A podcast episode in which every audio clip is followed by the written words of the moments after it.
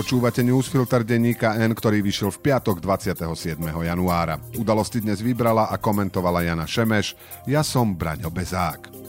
Dnes o tom, že trochu ošúchaná modrá koalícia je zatiaľ bez lídra, o tom, že poplatky v ambulanciách nebudú pýtať a o tom, že mistrik zvažuje a vaj sa neoslovili.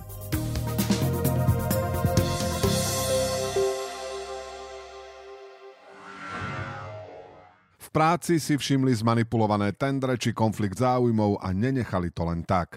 Aj keď to znamenalo problémy so šéfom či stratu pohodlia.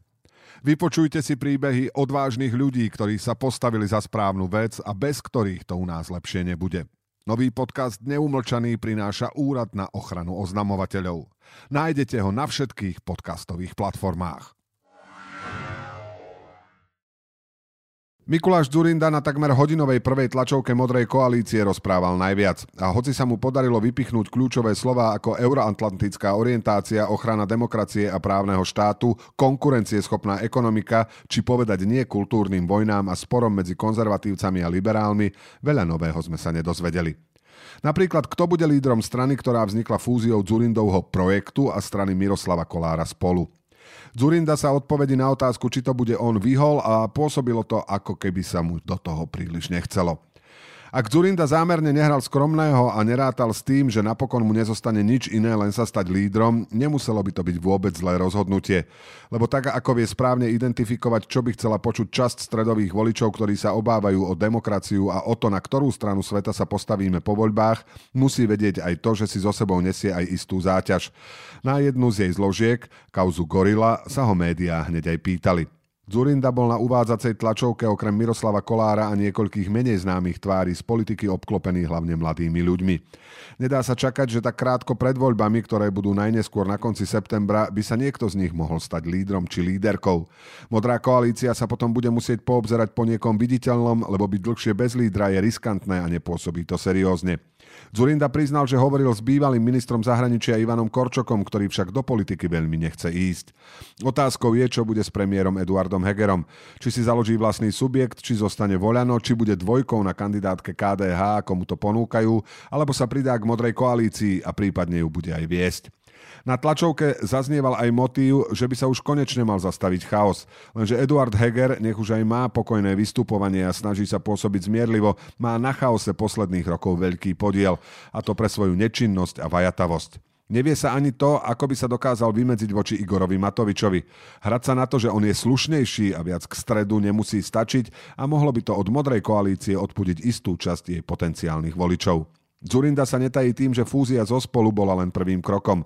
Modrá koalícia má byť platformou aj pre menšie strany, no na teraz sa nevie, koho Zurinda a Kolár naozaj priberú. V hre je aj spojenectvo z KDH, ktorého časť má problém s kolárovým liberalizmom.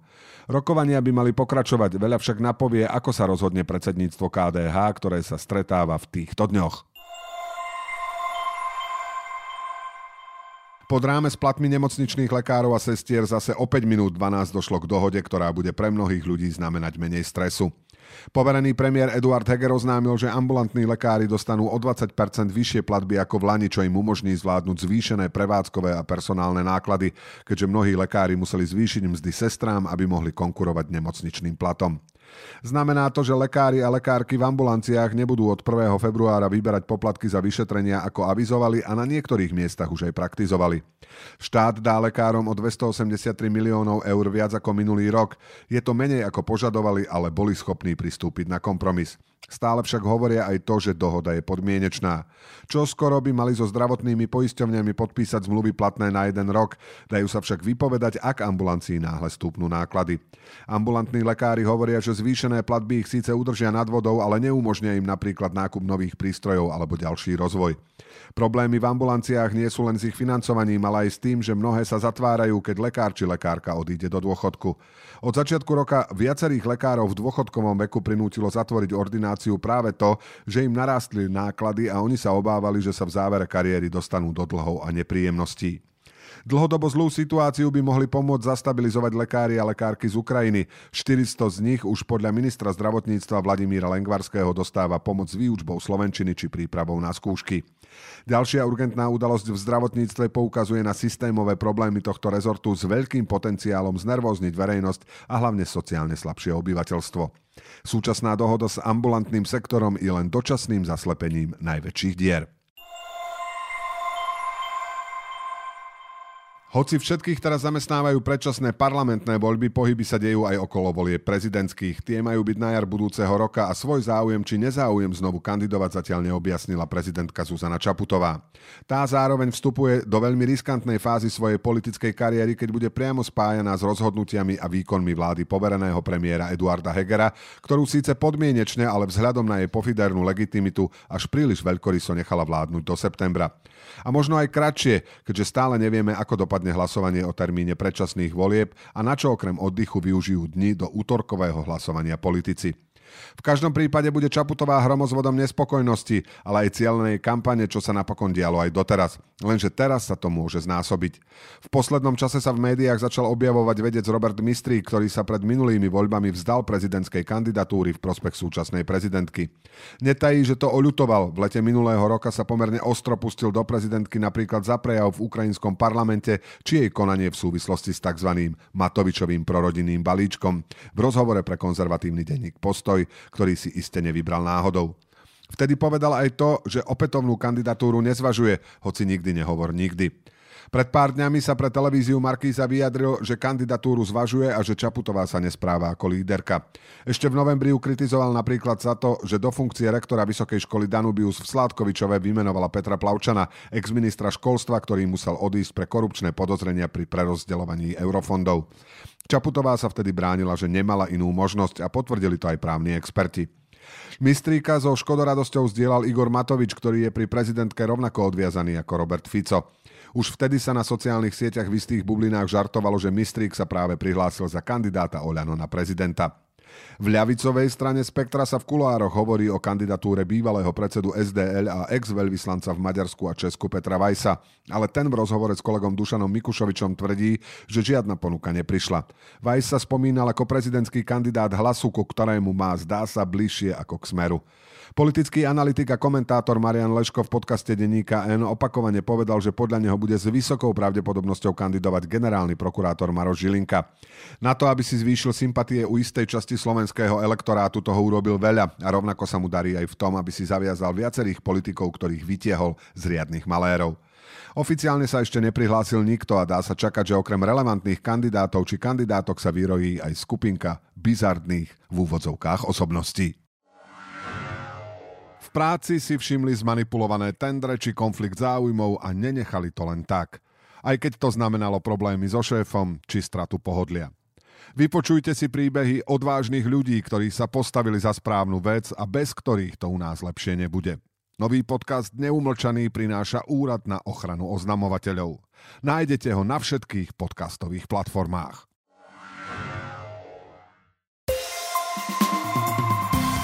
A teraz ešte správy jednou vetou. Dnes je Medzinárodný deň pamiatky obetí holokaustu. Pamätajme, aby sa taká tragédia ako holokaust už nikdy nezopakovala, vyhlásila prezidentka Zuzana Čaputová. Je veľmi dôležité pripomínať si históriu, pretože pokiaľ budeme slepí voči historickým faktom, budeme odsúdení na to, aby sa tieto tragédie zopakovali. Prokurátorská rada generálnej prokuratúry žiada politikov, aby svojimi vyjadreniami nezaťahovali prokurátorov do politického boja a nezasahovali do ich osobnej integrity. Dodala, že ak politici vedia o nejakých trestných činoch, nech ich oznámia príslušným orgánom. Slovenský vzdušný priestor budú dočasne chrániť aj maďarské stíhačky, povedal minister obrany Jaroslav Naď po stretnutí s maďarským partnerom Krištófom Salajom Bobrovnickým. Maďari tak doplnia Poliakov a Čechov, ktorí sa na ochrane Slovenska podielajú už od septembra. Najlepším zamestnávateľom minulého roka bola podľa profesie sieť reštaurácií Medúza, druhé a tretie miesto získali firmy McDonald's Slovakia a Tatry Mountain Resorts. Spoločnosť Profesia udeluje ocenenie najatraktívnejší zamestnávateľ na základe ankety. Voľby starostu obce Bystrany na Spiši sú neplatné, rozhodol najvyšší správny súd. Dôvodom je, že kandidát, ktorý získal vo vlanejších komunálnych voľbách najviac hlasov, bol v tom čase právoplatne odsúdený za úmyselný trestný čin.